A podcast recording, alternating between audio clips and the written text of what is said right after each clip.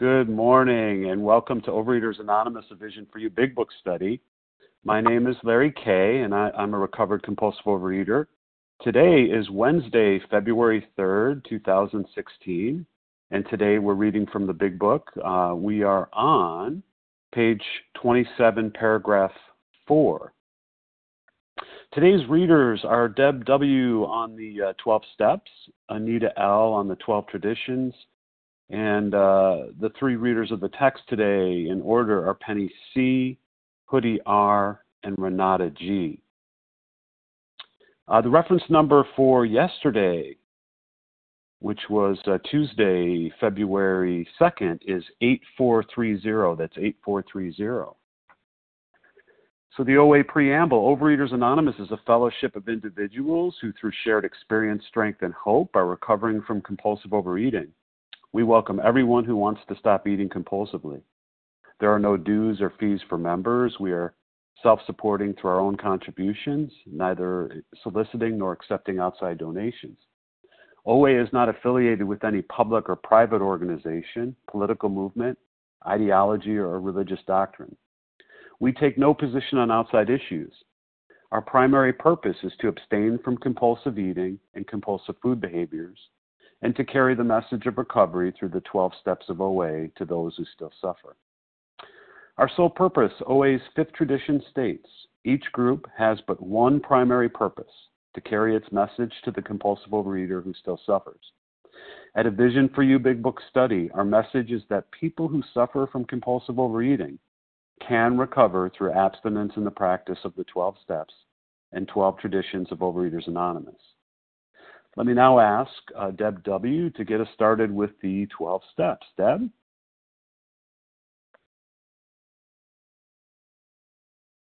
And Deb, I need for you to unmute. We can't hear you. Am I unmuted now? I can hear you. I gotcha. Good morning. This is Deb W., recovered from Oklahoma. We admitted we were powerless over food, that our lives had become unmanageable. Came to believe that a power greater than ourselves could restore us to sanity, made a decision to turn our will and our lives over to the care of God as we understood Him, made a searching and fearless moral inventory of ourselves, admitted to God, to ourselves, and to another human being the exact nature of our wrongs. We're entirely ready to have God remove all these defects of character. Humbly asked Him to remove our shortcomings, made a list of all persons we had harmed, and became willing to make amends to them all. Make direct amends to such people wherever possible, except when to do so would injure them or others. Continued to take personal inventory, and when we were wrong, promptly admitted it. Sought through prayer and meditation to improve our conscious contact with God as we understood Him, praying only for knowledge of His will for us and the power to carry that out. Having had a spiritual awakening as a result of these steps, we tried to carry the message to compulsive overeaters and to practice these principles in all our affairs. Thank you, Deb. And let me now ask Anita L. if you would read the 12 traditions. Anita? Good morning. Anita L. from Philadelphia. The 12 traditions. 1, our common welfare should come first. Personal recovery depends upon OA unity. 2, for our group purpose, there is but one ultimate authority, a loving God, as He may express Himself in our group conscience.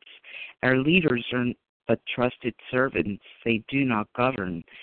3, the only requirement for OA membership is a desire to stop eating compulsively. 4, each group should be autonomous except in matters affecting other groups or OA as a whole.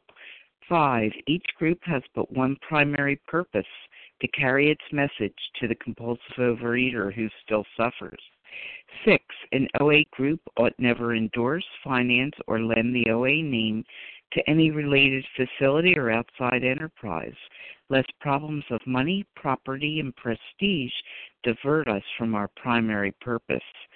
7, every OA group ought to be fully self-supporting, declining outside contributions. 8, Overeaters Anonymous should remain forever non-professional, but our service centers may employ special workers. 9, OA as such ought never be organized, but we may create service boards or committees directly responsible to those they serve. 10, Overeaters Anonymous has no opinion on outside issues. Hence, the OA name ought never be drawn into public controversy. 11, our public relations policy is based on attraction rather than promotion. We need always maintain personal anonymity at the level of press, radio, and films.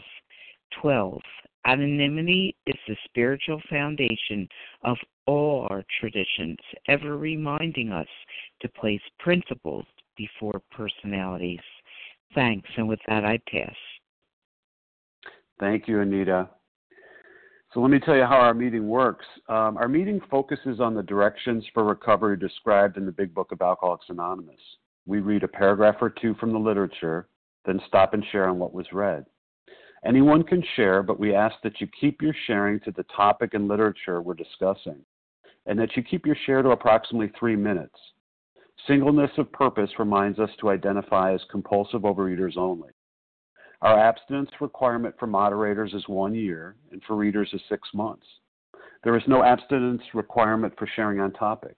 This meeting does request that your sharing be directly linked to what was read. We are sharing what the directions in the Big Book mean to us. To share, press star 1 to unmute. Once you're done sharing, let us know by saying pass. Then press star 1 to mute your phone. In order to have a quiet meeting, everyone's phone except the speaker should be muted. So today we're going to resume our study of the Big Book, and of course we're on page 27. We're on the fourth paragraph. It starts with, "Yes, replied the doctor." And Penny C is going to get us started. She's going to read through 3 paragraphs, and then our comments are going to be on the second and third paragraphs that Penny reads. So I pass the baton over to Penny C. Good morning, Larry. Good morning, everybody on the line. It's Penny C., recovered compulsive overeater from the Boston area. Yes, replied the doctor, there is exceptions to cases such as yours have been occurring since early times. Here and there, once in a while, alcoholics have had what are called vital spiritual experiences. To me, these occurrences are phenomena. They appear to be the nature of a huge emotional displacements and rearrangements, ideas, emotions, and attitudes, which were once the guiding force of the lives of these men, are suddenly cast to one side, and a completely new set of conceptions and motives begin to dominate them. In fact, I have been trying to produce some emotional rearrangement within you. With many individuals, the methods which I employ are successful, but I have never been successful with an alcoholic of your description. Upon hearing this, our friend was somewhat relieved, for he reflected that after all, he was a good church member. This hope, however, was destroyed by the doctor's telling him that while his religious convictions were very good, in his case, they did not spell the necessary vital spiritual experience. Here was the terrible dilemma in which our friend found himself when he had the extraordinary experience which, as we have already told you, made him a free man.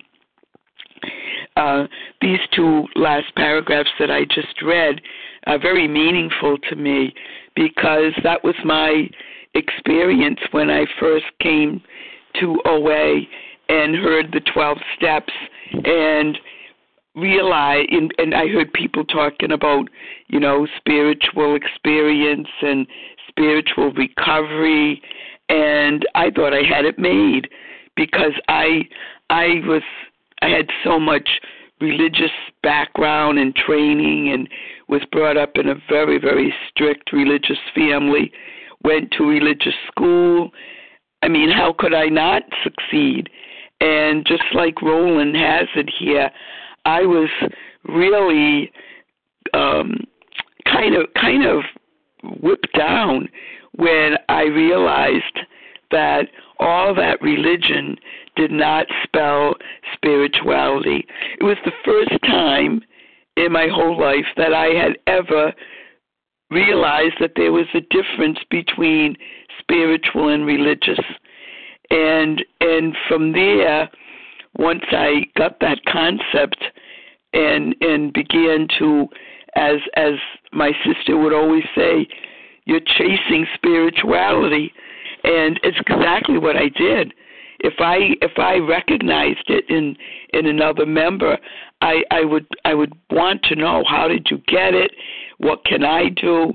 And eventually I got the concept. I understood it. I felt it. And just like Roland Hazard and what they're saying in this third paragraph that I read, that I found myself having had an extraordinary experience, spiritual experience, that I was a free woman, not in the bondage to the food as I had been. And what a wonderful life for so many years. Food has not been my God, has not kept me in chains, as it were. And I'll be forever grateful for that. And with that, I'll pass. Penny, thanks so much. So before we I start taking some names here, just a reminder where we are. We're on page 27. Penny read 4 paragraphs, starting with yes, reply the doctor, and we're going to comment on the second and third paragraphs that she read. So with that, who would like to share on what was read? This is Bella. Can I share? Jan. Tina S. from Boston. Suzanne K. Suzanne from Jersey, please. Minky. Katie G. Okay, let me tell you who I have. Let me hold it right there. Okay, so I think I might have missed a name, but I think I have about 6 or 7 people. So I had, in this order, I had Bella, Jan, I believe, Tina, Katie, Suzanne, Minky, and Vasa. Did I miss anybody? Okay, so why don't we go with that for the first round? So let's start with Bella G, and then we'll follow that up with Jan. Bella? Yes, good morning. Thank you, Larry. My name is Bella G, and I'm a thankful recovered compulsive overeater. Thank you, Larry, for doing this service, and thank you very much, everybody on the line. Made him a free man. Wow. Yes, this is what I feel now, a free woman. Yes, before being in the program, I had God in my life, but I didn't even call him a power. For me, God was something very scary, very, very not a good something. I was afraid from this God. For me, God was a punishing God. And I was all the time in competition with this God because I wanted to prove him that I know better than him, that I can do what he cannot do. I can take care on my life. And obviously, it didn't work out. So I was angry. I was jealous. I was scared. One thing for sure, I wasn't happy, and I wasn't a free woman. Thank you, God. Thank you, God, that now that I'm in the program and I live the 12 steps. And yes, I live the 12 steps 24/7. I am a free woman because I am connected to God, to a loving, accepting, respecting power. Yes, and I know that God is happy with me and God trusts me. And yes, I am not God. I am not a higher power. I am human, and I am limited. And thank you, God, that through this, the steps, I found a loving power, not a punishing God.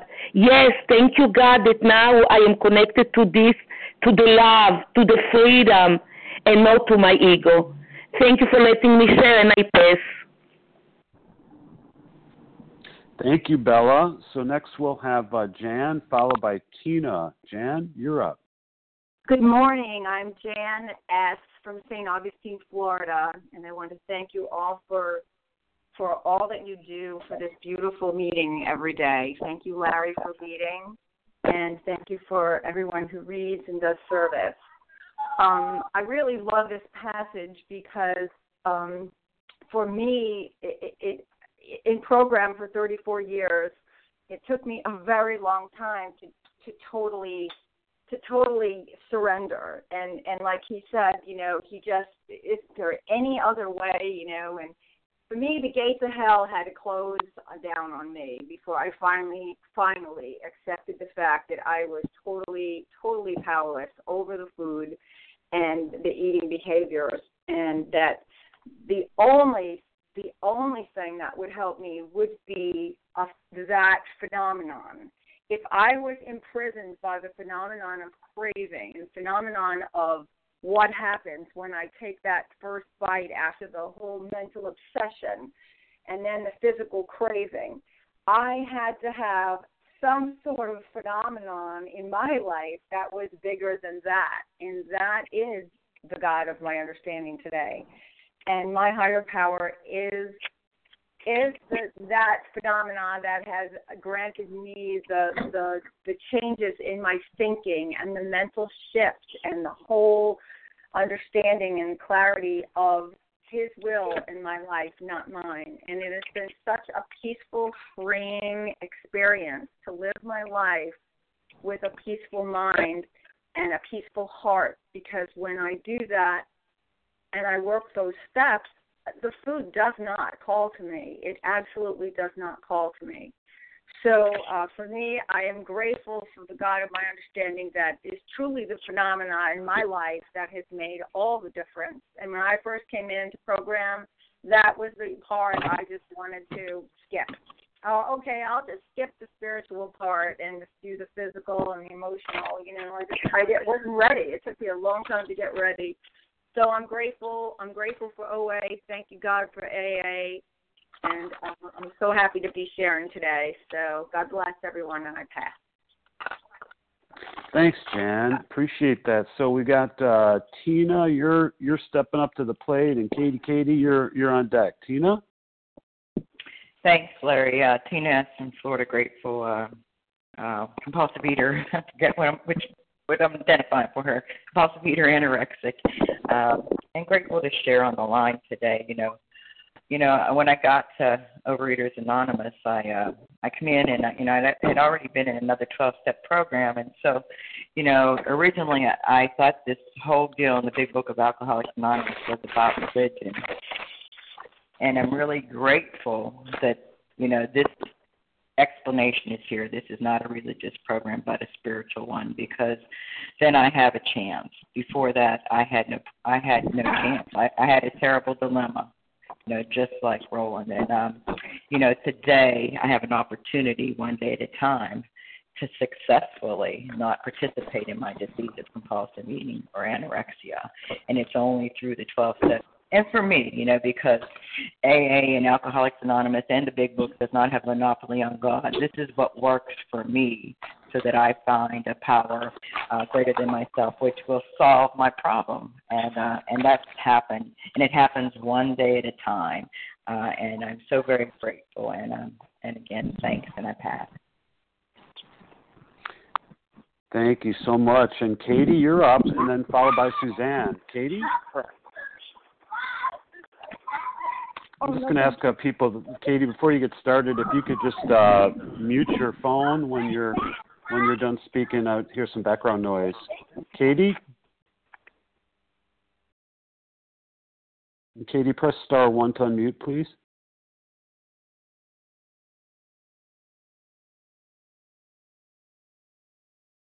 Okay, maybe we'll come back to Katie, or maybe I'm hearing things.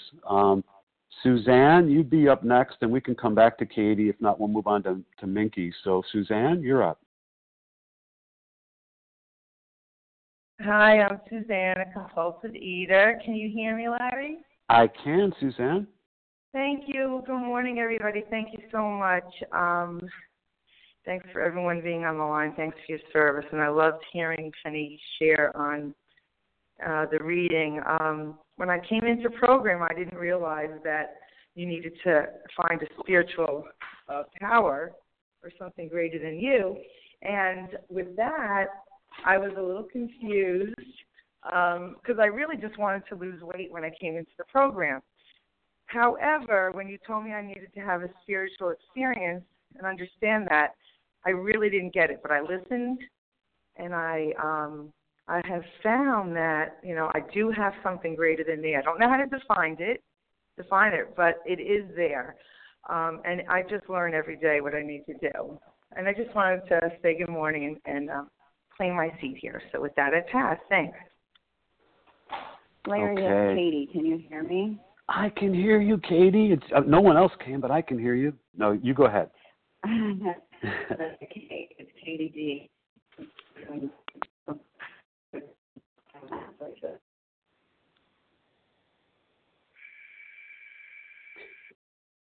Katie, we're having a little bit of trouble hearing you for some reason. All right, give me one. Okay. Sure. Can you hear me now?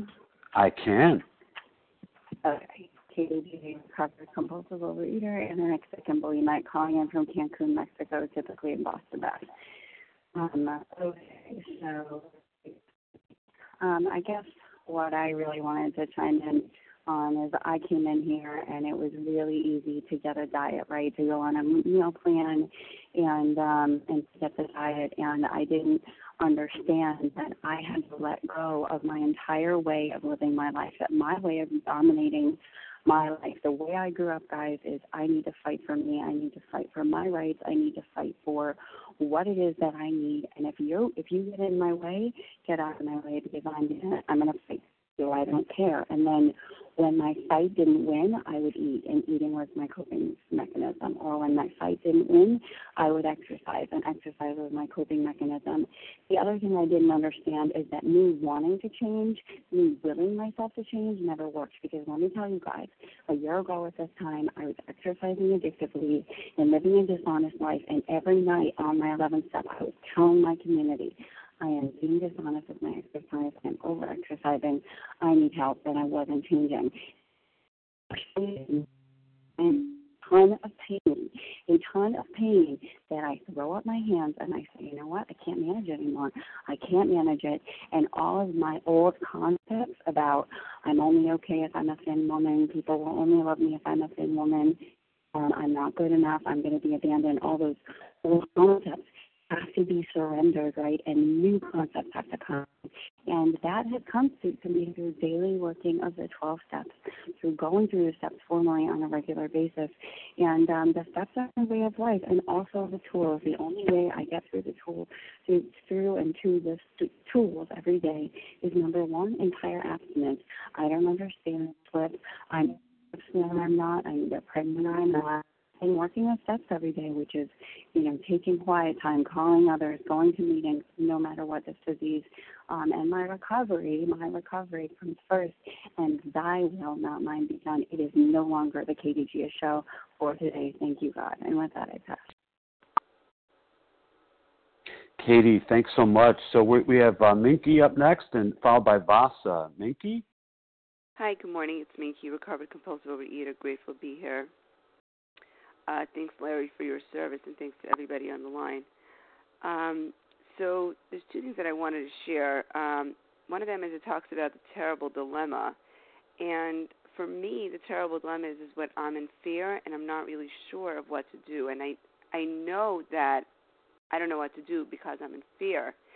And my life becomes unmanageable, and it's only when I turn my will and my life over to the care of God, or being willing to believe there's a power greater than myself that could restore me to sanity. And not only does he care about the world and everybody else, but he does care about Minky, and he does care about Minky's little problems, and he does care about Minky's food. And I'm so grateful that we have the steps that can take me out of fear and put me back into faith. This is just such a miraculous program. It's really, really miraculous, but I got to do the work. And the other thing is when I came into Vision for You, the last sentence said, I laughed when it said, it made him a free man. And when I came into Vision for You, I was like, I called somebody in program in Vision for You, and I said, why are all you guys screaming throughout the whole meeting? Like, whoa. And she's like, well, we're so excited that we got the solution, and we're so excited that we're free, that we're just so passionate, and we're so excited about this. Should we maybe go to the rooftops and yell about this thing that we've been free? And I really get it now. Like, this practical program of action and this meeting has really helped me be a free woman and has helped me walk the face of this earth and helped me walk through my challenges and get from one side to the other side every single solitary day. And with that, I pass. Thanks so much, Minky. We got Vasa next, and then we'll open it up to some people out in the weeds there. Vasa, you're up. Yes, thank you. Good morning, everyone. Thank you, Larry, for your service. And I am a grateful, recovered, compulsive overeater calling from Florida.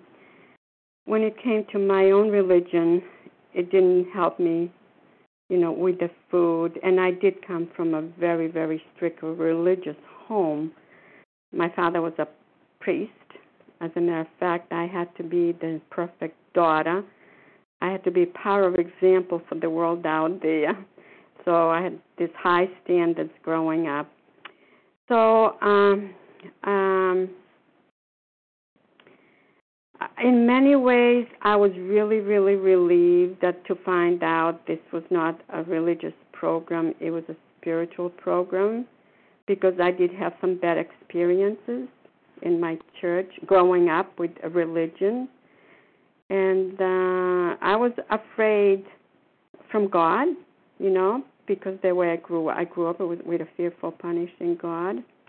But I had the gift of aspiration, and I thank God that my first meeting was not in a church. It was in a hospital, I believe. And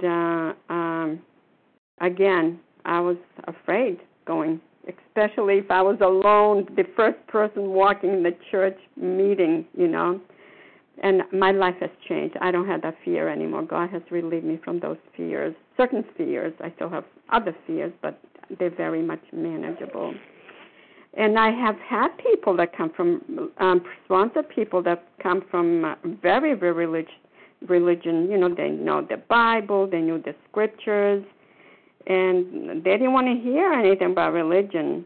But, again, I didn't know the Bible. I didn't read the scriptures. I heard in church and whatever, But I needed to find a power greater than myself. I did not find it in my church, I've gone back to the church, and, again, I had the gift of aspiration, and I'm so grateful that this big book was given to me.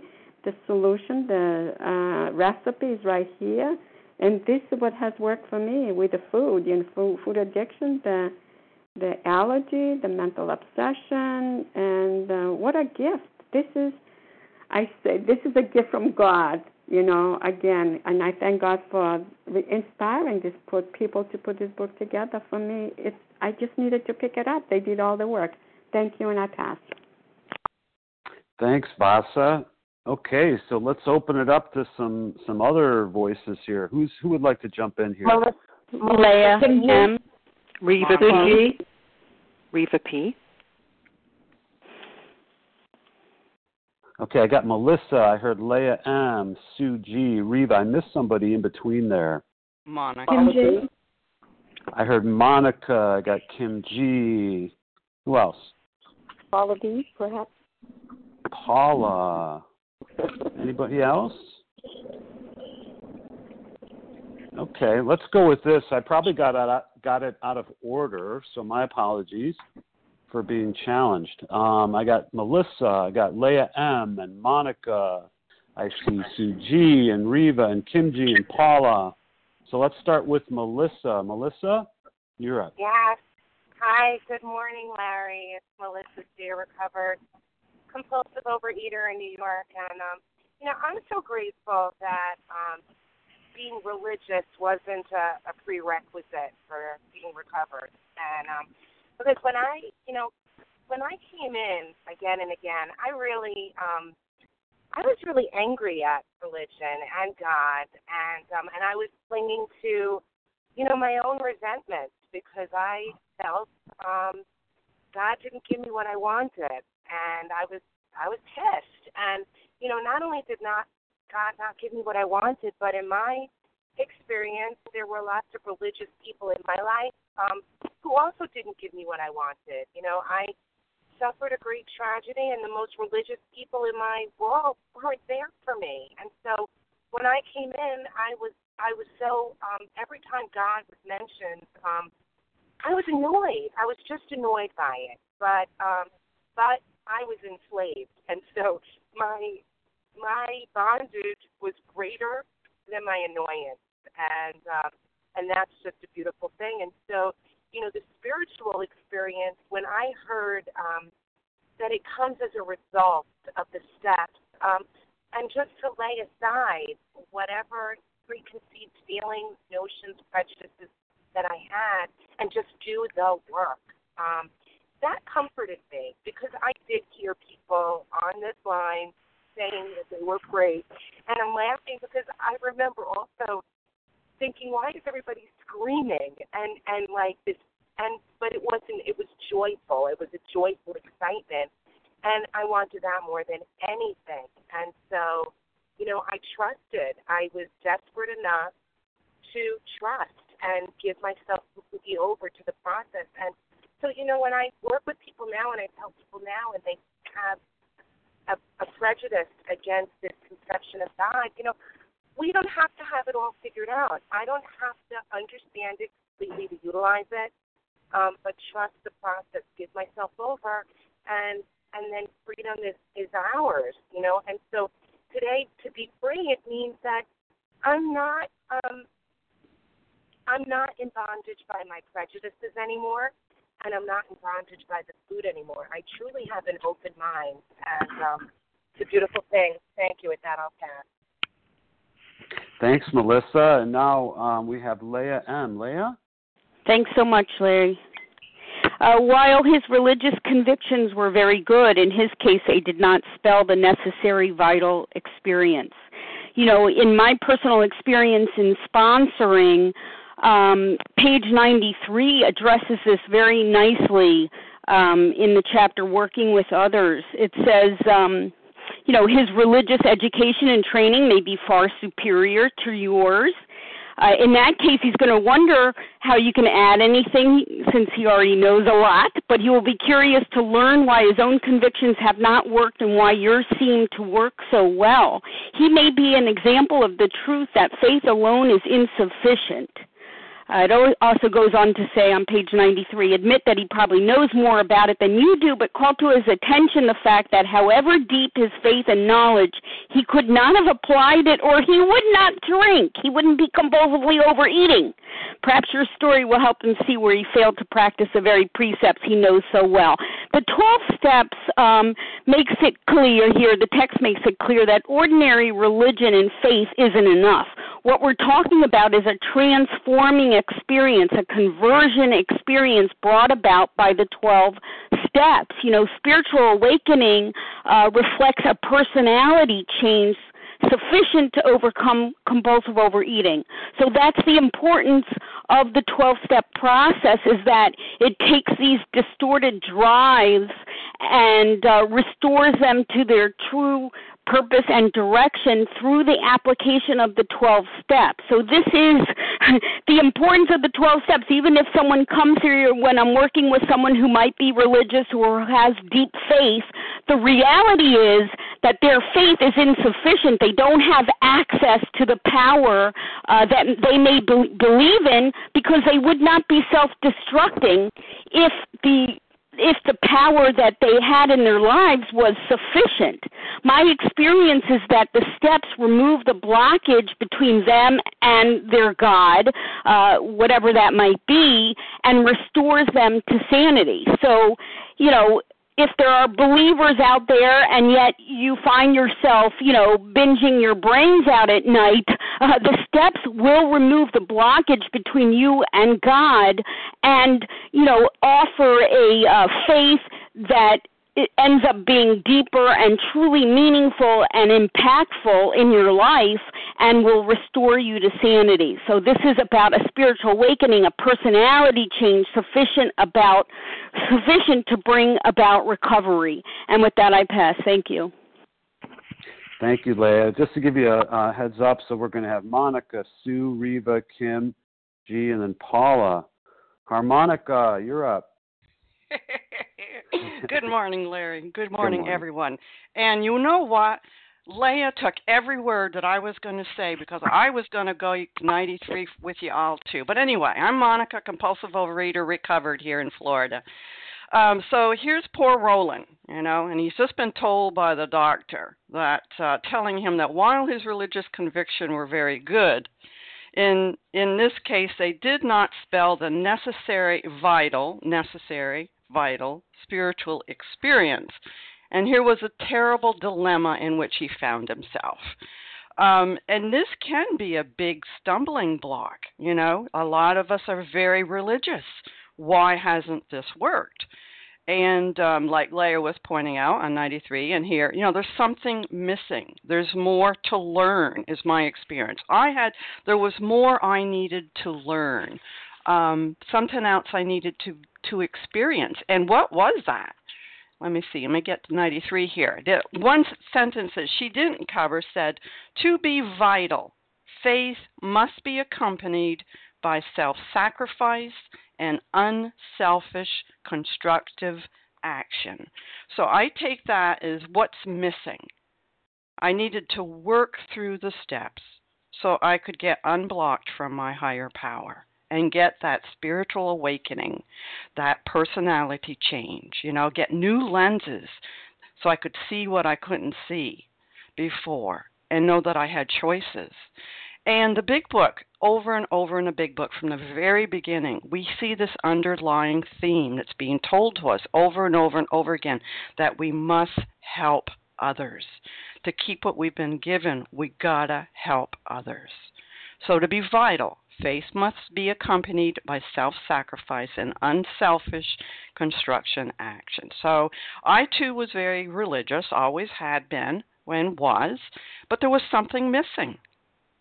And working through the steps definitely helped to improve this relationship, grow on a relationship with my higher power. And it was like, you know what? I also, too, learned spirituality. What freedom, what great, thank you, God, what this has done for me. But you got to work through those steps. And with that, I pass.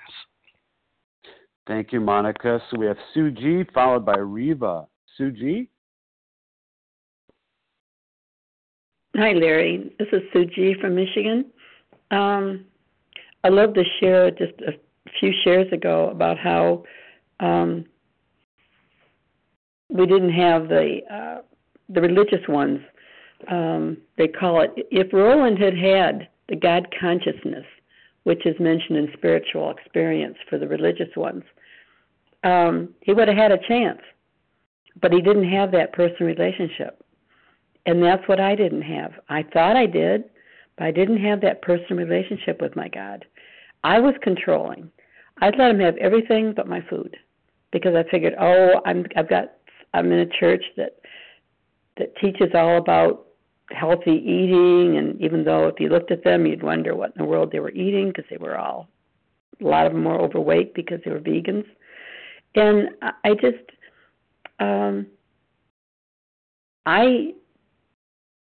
it says faith without works is dead. I worked the steps. I was taken through the steps many times, but not on a spiritual plane and not teaching me how to do 10 through 12. I sponsored, but I've had to make amends to some of my past sponsors because I did not sponsor them from a spiritual, leading them toward a spiritual experience. And because I couldn't give away what I didn't have. It's coming slowly now. It's not going to be a big lightning bolt. But it's coming, and it may be, and praise God if it is. But I missed so much. I came from a loving loving church, loving God. I didn't have a punishing God. I didn't have a strict church. But my parents didn't go to church, and so I wasn't taught how to live my faith. And so my faith was dead. And, it says in his case, in this case, he did not have the necessary vital spiritual experience. That's why I said that if he had the God consciousness, the 12 steps, he would have had it. He would have had success. He would have put down the alcohol. He would have been successful. And that's what I'm going for now, is that God consciousness. I have the faith, but is it working? Is it committed? Am I doing? Is my faith dead, or is it alive? And thank God for Vision for You. I'm learning how to bring it alive. And with that, I pass. Thank you. Thank you so much. Okay, so we have Reva followed by Kim G. Reva, you're up. Good morning, Larry. Good morning, everyone. This is Reva P., grateful, recovered, compulsive overeater in Toronto. I feel very passionate about these two paragraphs because for me, I had a very good religious education. I knew about all the laws and customs and rituals and why we did what we did and how to do it. But that totally did not help me with the food problem and the underlying living problem. And for me, my old concept of the God concept, that really irritated me, and it was uncomfortable when I heard it. And I realized early on that my old concept totally didn't work for me at all if I was going to practice these principles and work the steps. I had to fire my old higher power, my old God, and I had to start the process of developing a new one. And for me, the difference with religion and spirituality, one of the big differences is the religion was over there, and it was like a knowledge and a custom thing, whereas the spiritual concept, really, I didn't come here to be spiritual. I came here because I couldn't control my food, and I didn't even realize, but I couldn't control anything in my life. My life was unmanageable. And I was told in step one that I had no power, and I was powerless, and I needed to develop a concept of a higher power. And I had to know that it wasn't me. So that's what I did. So then I went on and did the steps, and I needed something personal. I needed a concept that was going to take my hand off the fridge because self-will wasn't working. I needed something or a power to help me with relationships, to help me function at work, to help me on a daily basis with what the little practical problems that I almost thought were too silly for a big God up there who's big with religion. And how did I do that? Step two just says that I come to believe. And all I have to do in step two is know that I need a power and that it's not me. And then there's a lot of steps between 2 and 11. 11 is where I have conscious contact and I have, this access and relationship. And how do I get that? I just simply do the steps. So I remove the blocks. And as I'm doing the steps, I see my distorted thinking. I see how my thinking is 180 degrees backwards, and I start seeing the power infiltrate into all the practical challenges of my life, and then I have access to that. And that's something I never, ever had. So when I have challenges today, how am I supposed to help my clients? How am I supposed to be the mother, the wife that my higher power wants me to be? Then I have that concept, that power, and I ask, because those are the things that drove me to binge my face off. With that, I pass. Thank you so much. And we have Kim followed by Paula. Kim? Good morning, Larry. Good morning, all. My name is Kim G., and I'm a recovered compulsive overeater from South Jersey. I want to look at this from a little bit of a different angle. He talks about being a good church member. And the doctor warns him, this is a warning, that his religious convictions were very good. In this case, it did not spell the necessary, vital spiritual experience. So the way that I was looking at it this morning is, you know, from my own personal experience and working with others is, well, I've been in OA for 15 years. I'm a good OA member. You know, I there's a popular saying in my area called service is slimming. So I thought, well, I just have to do enough service, and that's going to be enough. You know, I was the intergroup chair. I mean, I was on the region board. Isn't that, I'm a good standing member of OA. But I had to admit, regardless of all that stuff, I was constantly in relapse. I was coming back to the rooms again and again saying, I picked up. So whatever that education was that I got in the rooms was not sufficient. Being a good member of OA and coming to meetings does not create the vital spiritual experience. And the other side of it is I work with a lot of people who come from other 12-step programs. And the warning is the credits don't transfer. You know, if you worked a 12-step program in AA or NA or GA or any of these other A's and you cannot stop eating, you need to get another experience. It's not working the 12 steps in another program does not create the vital spiritual experience in this program. And that's very humbling. So for those of you who are like me, who've been in a good, upstanding member of OA for many years, but are constantly relapsing, or maybe you're trying out OA and you're coming from another 12-step program and think, what can these OA people teach me about my big book, I'm an alcoholic? You know, ask yourself, is what you're doing is working? And what does that mean? So, I mean, can you keep the food down?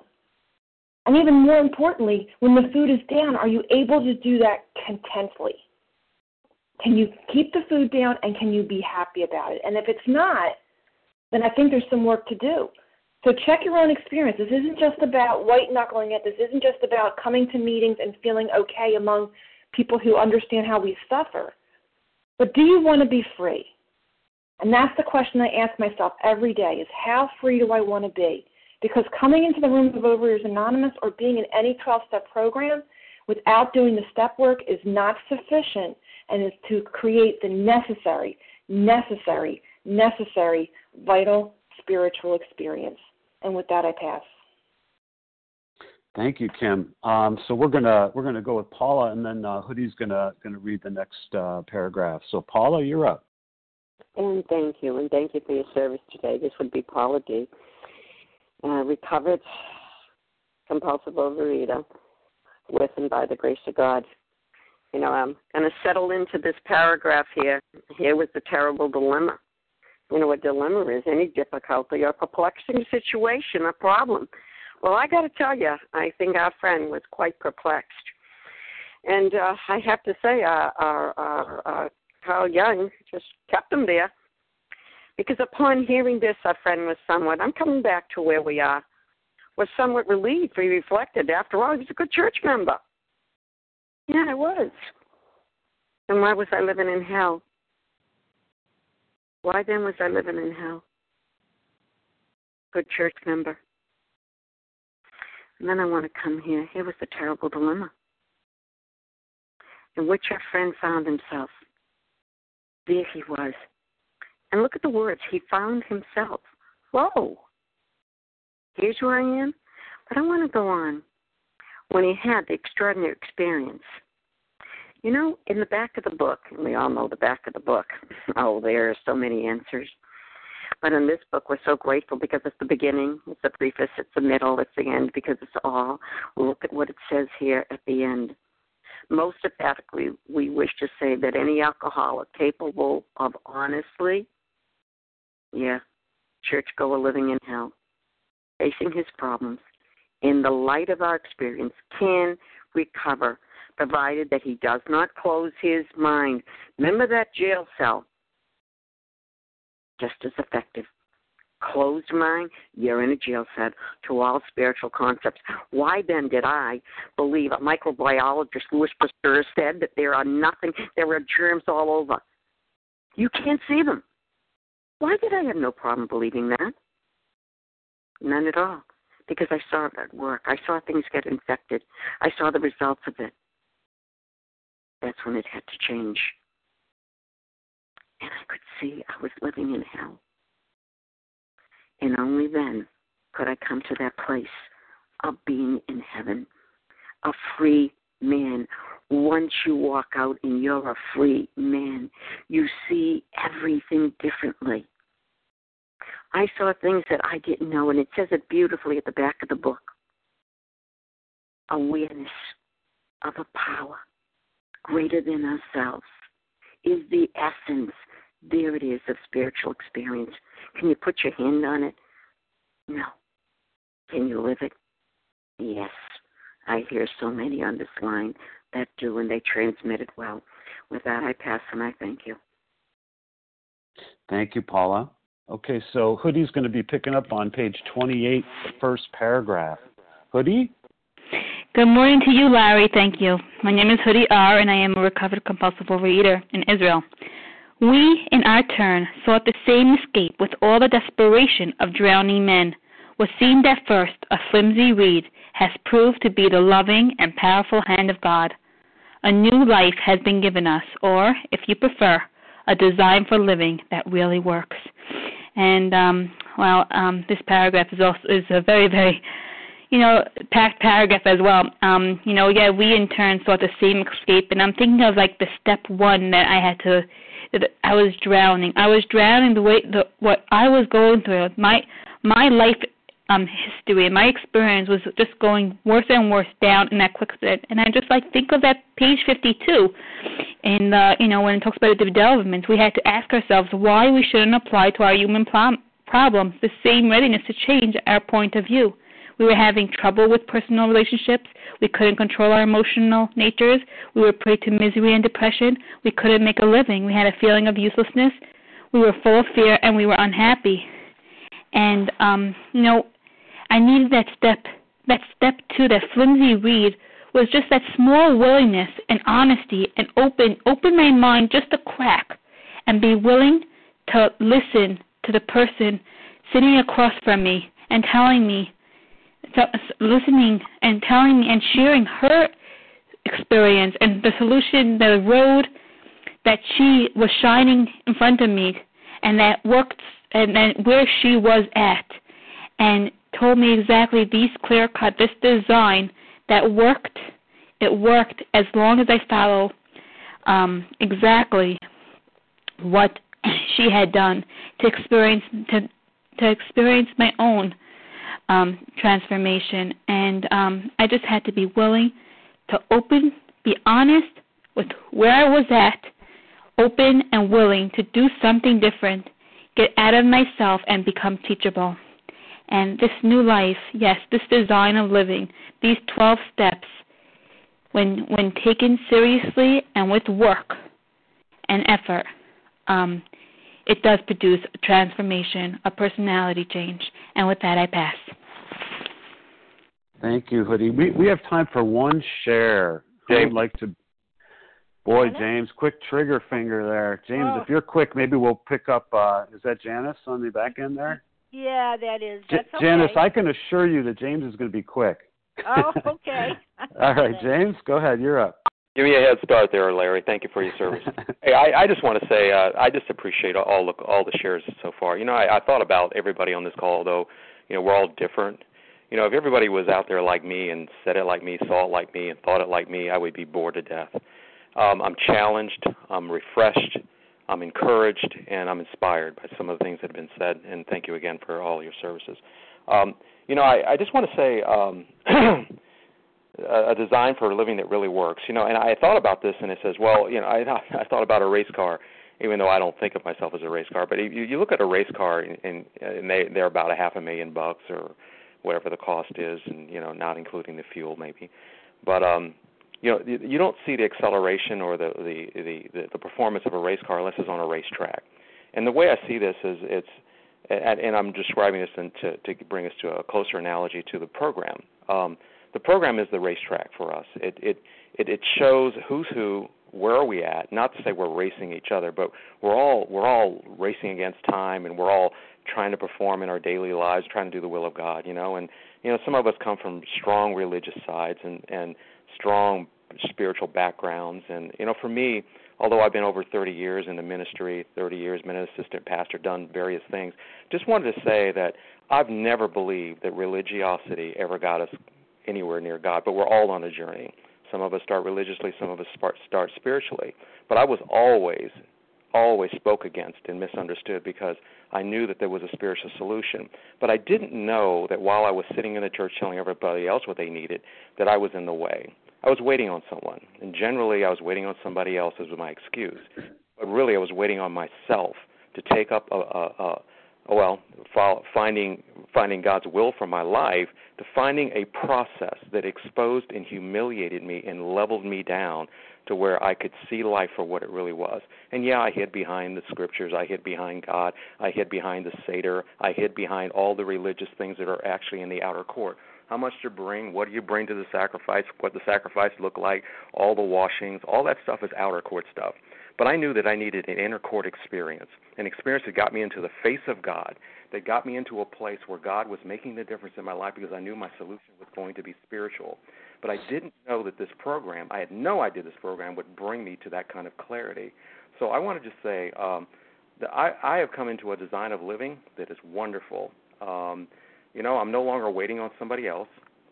I'm just allowing this process to have to have full course and have fun with it. That's the important part. I'm having fun with this process. And, you know, I have a long way to go, and I admit I know a little, but I know one thing, that I'm on a good track, and I'm on a good start, and I am not looking back, and I'm not regretting where I started and how I started. But I will tell you my experience is there for those who want to hear it and learn from it, but I will also tell you I have a long way to go, and it doesn't end until he says it's over. So with that being said, I want to say thank God for the program, for the process of this fellowship, my sponsor, and all that is involved. With that, I pass. Thanks, James. Hey, Janice, can you hang out for the next session here, next hour? I appreciate it if you're able to do that, because we're going to have to, unfortunately, we're going to have to close up here. Okay, so thank you to everyone who has shared.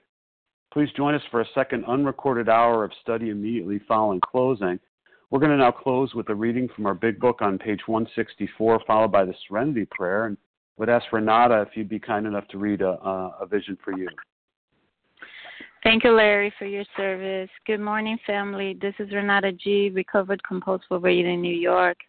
Our book is meant to be suggestive only. We realize we know only a little. God will constantly disclose more to you and to us. Ask Him in your morning meditation what you can do each day for the man who's still sick. The answers will come if your own house is in order. But obviously, you cannot transmit something you haven't got. See to it that your relationship with Him is right, and great events will come to pass for you and countless others. This is the great fact for us. Abandon yourself to God as you understand God. Admit your faults to Him and to your fellows. Clear away the wreckage of your past. Give freely of what you find and join us. We shall be with you in a fellowship of the Spirit, and you surely meet some of us as you treasure the road of happy destiny. May God bless you and keep you. Until then,